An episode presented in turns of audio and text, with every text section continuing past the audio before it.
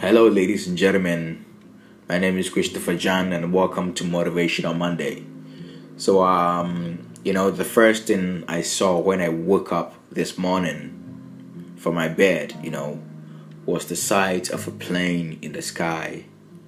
And at that moment, all I had in my mind was, while others dream for something to happen, other people are already making it happen. And so, uh, if you want to manifest something, don't make excuses. Just go grab it.